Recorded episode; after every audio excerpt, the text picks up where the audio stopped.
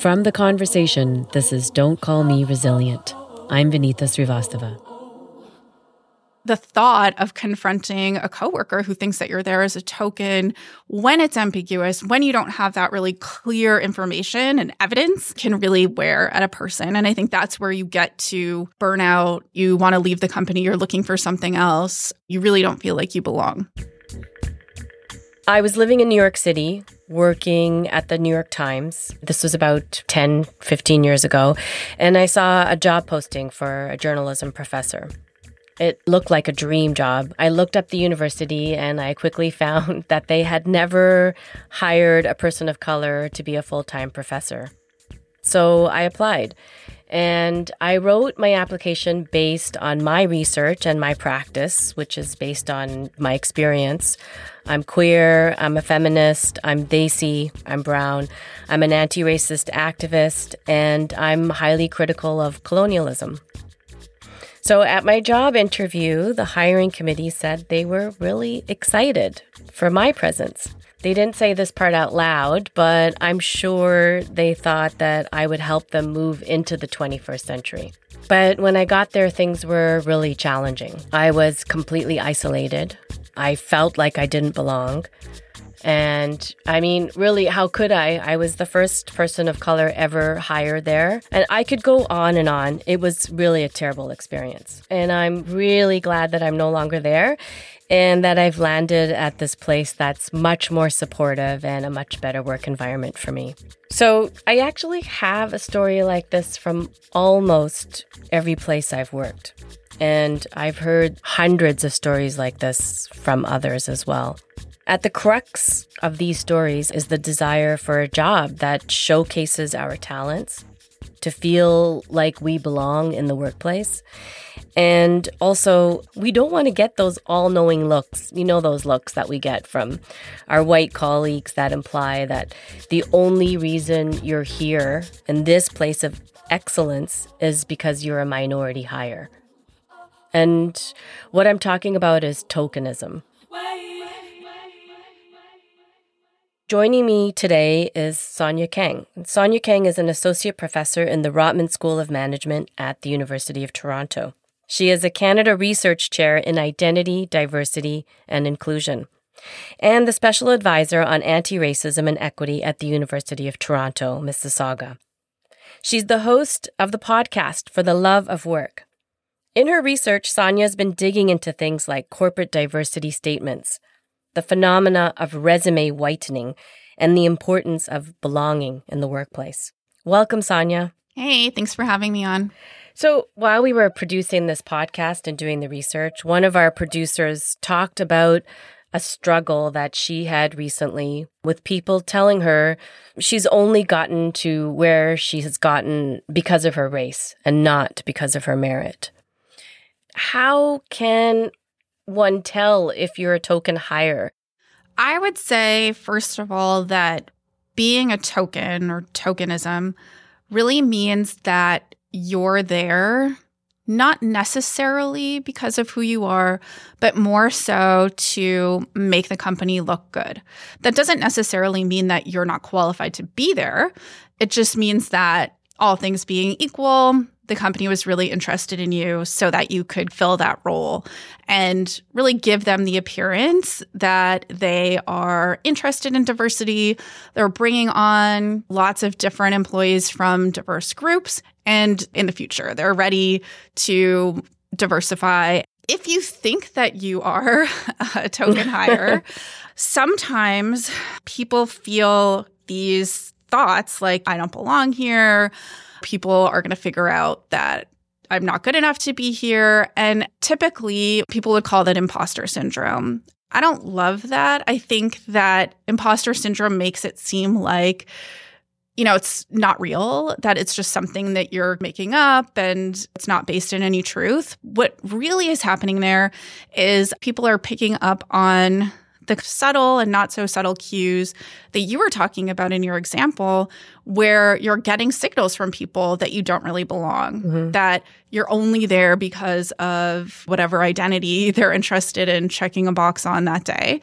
And that's your reaction to that. And feeling like an imposter is extremely tiring, right? You're constantly having to prove yourself over and over again, not only to your coworkers, but also to yourself. Paying attention to those thoughts is so important. That's why I don't like the imposter syndrome rhetoric because we're taught, like, no, you are good enough and just ignore it and you'll get over it in time.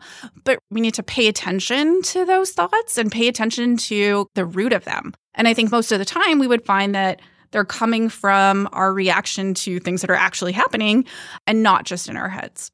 So, do you have any advice for our producer? Like, what might you say if your coworkers call you a token? So, that's a really tough one. I will say that hopefully that kind of experience is more rare than those kind of subtle cues, the kind of subtle cues of like, hmm, okay, do you really know what you're doing? If someone really explicitly calls you out as a token, in some ways that's almost easier because you know what you're dealing with. Yeah. There's no ambiguity there. And then you can really address that head on. You could even bring it up with whoever hired you. You know, this is the perception that the team has and kind of leave it in their hands to solve that. Mm. The more difficult thing is when people aren't explicitly saying that but they're second guessing everything that you're saying. They're double checking all of your work.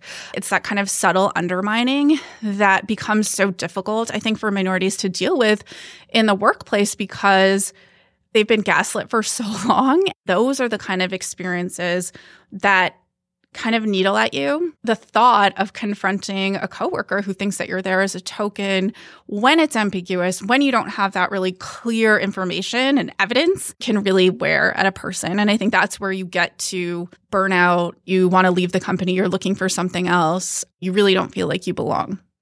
Yeah, I guess that's when you get the sort of mass resignations that we've Yeah. been hearing about too. Sonia, can you relate at all to my story? Do you have one of your own? So, one example I can think of really clearly is when I first started in grad school. So, I started in grad school coming out of undergrad. And so I go into this PhD program.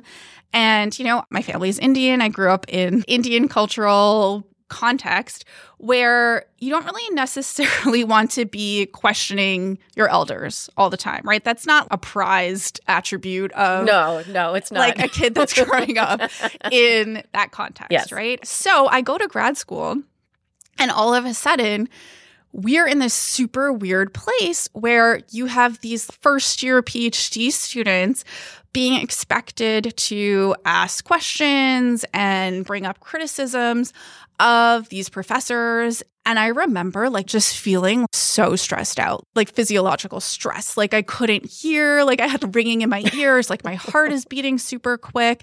oh no. I really internalized that. I was like, oh my God, like I am so dumb. I have nothing to contribute here. I have no questions. And then my advisor would be like, oh, you really need to start asking questions, like da da da da da. And that was so different from the way that I had lived my life leading up to that point. And in that moment, that said to me, you don't belong here Mm. you're not as good as all the other people who are able to come up with these questions and put their head up and just ask them like it's no big deal. Looking back on that now, I can see how that environment wasn't set up to, you know, really support people like me who weren't used to that kind of practice, who weren't used to that kind of setting where all of a sudden we're equals somehow. Yes. we're allowed to be critiquing each other. I definitely see that a lot with students even now. And I think it can be particularly different from people who are coming from cultural backgrounds where they've been taught the exact opposite thing, or from different identity groups where they haven't always felt safe speaking up. Mhm. And they've learned over time not to necessarily express their opinion, not to stand out. So that's definitely an example that I can think of where the environment, the context, the culture wasn't set up to support me, which I internalized and really felt like that was about me. Hearing you talk makes me think there's probably so many things that people come with when they come to the job. Why does having a diverse workforce benefit a company? The most common answer would be what's called the business case, where people would say diversity is so great for all of these different outcomes like creativity, performance, productivity. Diverse teams just do better and they're better able to serve the population that they're trying to benefit. I would say that's like a starting point, but we can't hinge the entirety of diversity and inclusion on like, it's going to help you make money. Because what happens if it doesn't help you make money? So I think we really need to move to more like a moral case like this is the right thing to do no one should be made to feel like they don't belong in a space and that's why you know the movement towards trying to build inclusive workplace cultures is so important that's why we should care Sonia, you talked about being culturally challenged. How did that experience help you become who you are today? Once I was a professor, I had my own students, and then I saw how much power I had over their experience. I could really make this amazing for them. Or I could make it the worst experience ever. I don't want there to be tension. I don't want them to feel like they're being measured like solely by their productivity or performance. I really care about them personally. I feel like these same decisions could have been made like back when I was in grad school. And that's the hope as those more diverse people are moving through and getting into those positions where they're responsible for creating a good environment and culture. They're re- remembering those experiences and creating the environment that they would have thrived under, creating an environment where everyone can feel like they belong sometimes happens as a reaction to not feeling like you belong yourself, which is sad that it has to happen that way. So, after George Floyd's murder, corporations rushed to address anti Black racism. And some places released anti racist statements, and others talked about hiring more Black and other underrepresented groups. And you've done a lot of research on resume whitening, where job seekers change characteristics about themselves on resumes, like names and cultural clubs. Mm-hmm. In a time when corporations say they're actively trying to diversify their staff, do you think this practice of resume whitening is changing? With the resume whitening work that my colleagues and I did, we created a series of resumes that were virtually identical. They just differed in how obvious the person's race was. So we had one resume where it was very hard to tell that the applicant was not white. So their name was not connected to any kind of racial marker. Activities and clubs that they had been members of, there was like no mention of different identity groups.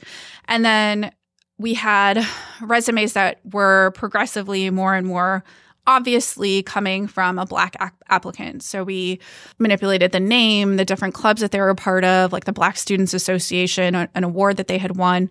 And so our measurement there was whitening, right? So whitening was like how white did the person who was sending in the application seem. And what we found is when we sent out those resumes, I think we sent out 4,000 resumes across 16 different cities in the US what we found was that when the resume was coming from someone who seemed white, they were two to two and a half times more likely to get a call back than when it was obvious that the applicant was black.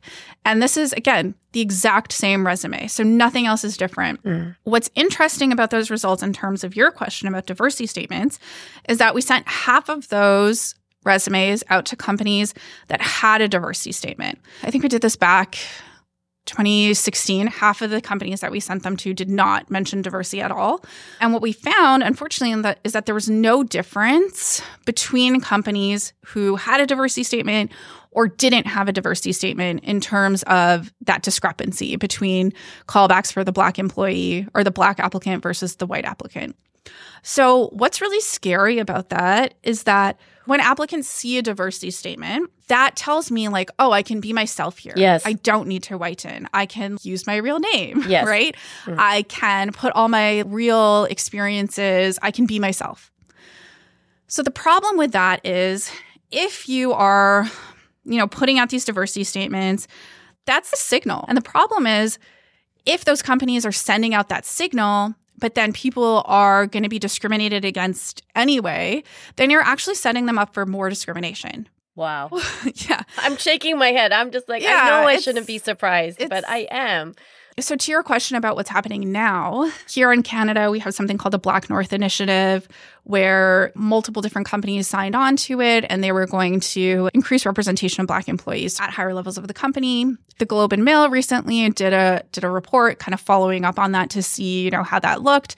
And a lot of companies didn't even reply, right? Which suggests like they didn't make progress. And then small number of companies did make progress, some had not made progress. So I think like the result that we found, you know, way back before any of this kind of reaction to the murder of George Floyd kind of encouraged more and more companies to have diversity statements, I don't think it would be that different now. I don't think that companies have really necessarily like solved this problem with those diversity statements, right? They might have the diversity statements, but they're not necessarily, you know, putting in the practices that will actually help them to meet the values that they're putting forward in those statements.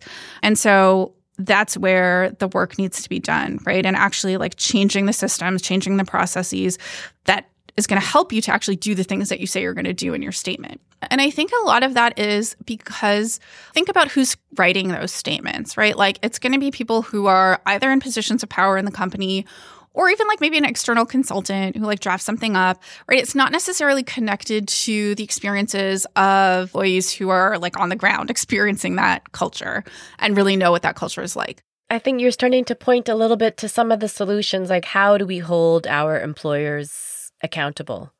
So there are definitely like mechanisms for employees to write about their experiences at workplaces. Like Glassdoor is one example.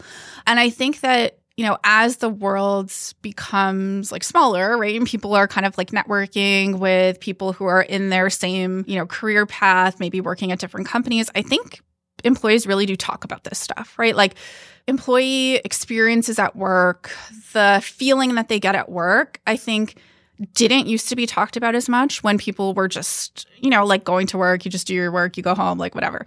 It seems like things have really shifted where we really care about how we feel at work mm-hmm. and we really care about what how our specifically how our company is making us feel and so people definitely talk about that. If you look at, you know, something like Glassdoor, a lot of what's written about there, like for sure you're going to have like salary and like whatever more basic things, but a lot of what's written about there is the experiences that people have had, particularly I think among minority groups. So, whatever the underrepresented minority identity might be, having that community of people that you can trust to tell you about their experiences is really important because you're going to listen to those experiences. So I think what will happen, or what is probably happening, is that companies that aren't doing a good job of this are going to have people leaving. They're going to have a hard time recruiting people. So it's really going to hit them, I think, on that kind of like HR side. It's just a matter of are they going to pay attention to that and react, or are they going to be fine with just hiring like, I don't know, like only like white men or something, you know? Yeah, so, like, yeah. are they going to react? Like, how much do they really care about it? What are some of the ways that companies or employers can promote this kind of psychological safety that you're talking about? One of the other things that I talk a lot about is allyship.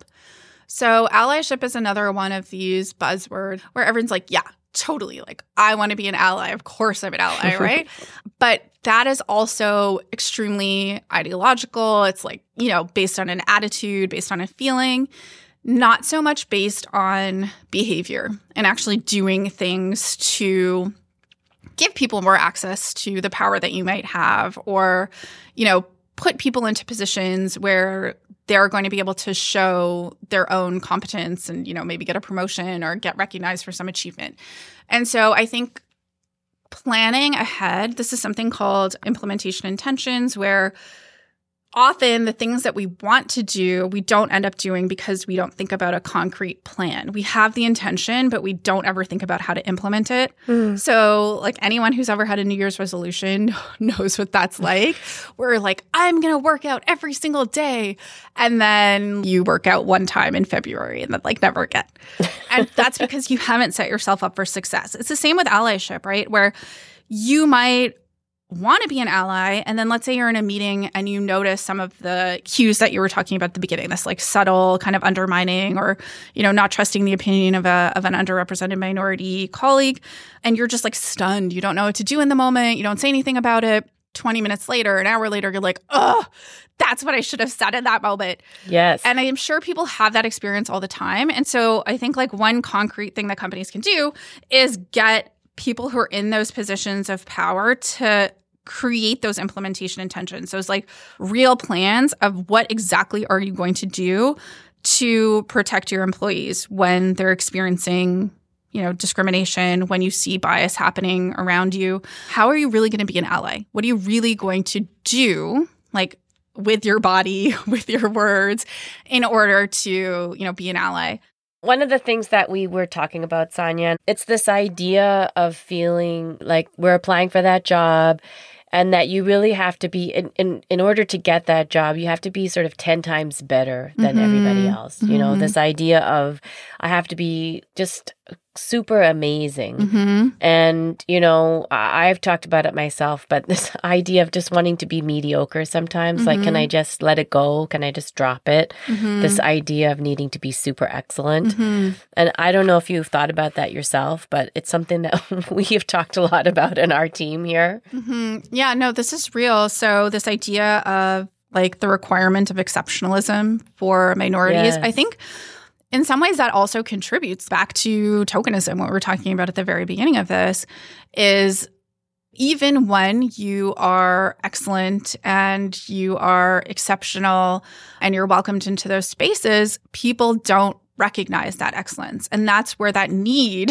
to constantly prove yourself comes from. Yeah. there's research on this you know showing that for example, women, when women make mistakes, people notice those mistakes more than when ma- men make the mistakes. They have to do more to recover from mistakes.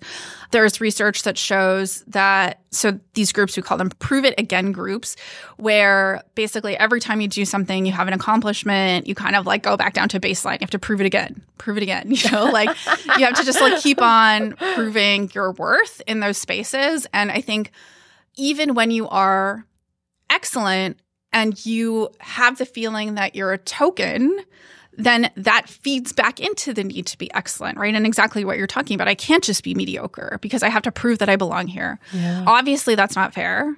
Obviously, that creates more work for employees from underrepresented groups. So, definitely, that's a real experience. There's actually interesting work by one of my colleagues, Andras Tilcsik. He did work looking at ratings of women and men uh, teaching ratings of women and men. And they did kind of a natural experiment where a university had a uh, like a performance rating scale for students that they would fill out for their professors and it was a 10 point scale and there was a gap that existed where men were being rated higher than women like not surprising. So yeah, no surprise no there. surprise there. So what they what happened was at that university they actually changed their scale and then moved that scale to be out of 6 and all of a sudden that gender discrepancy was no longer there.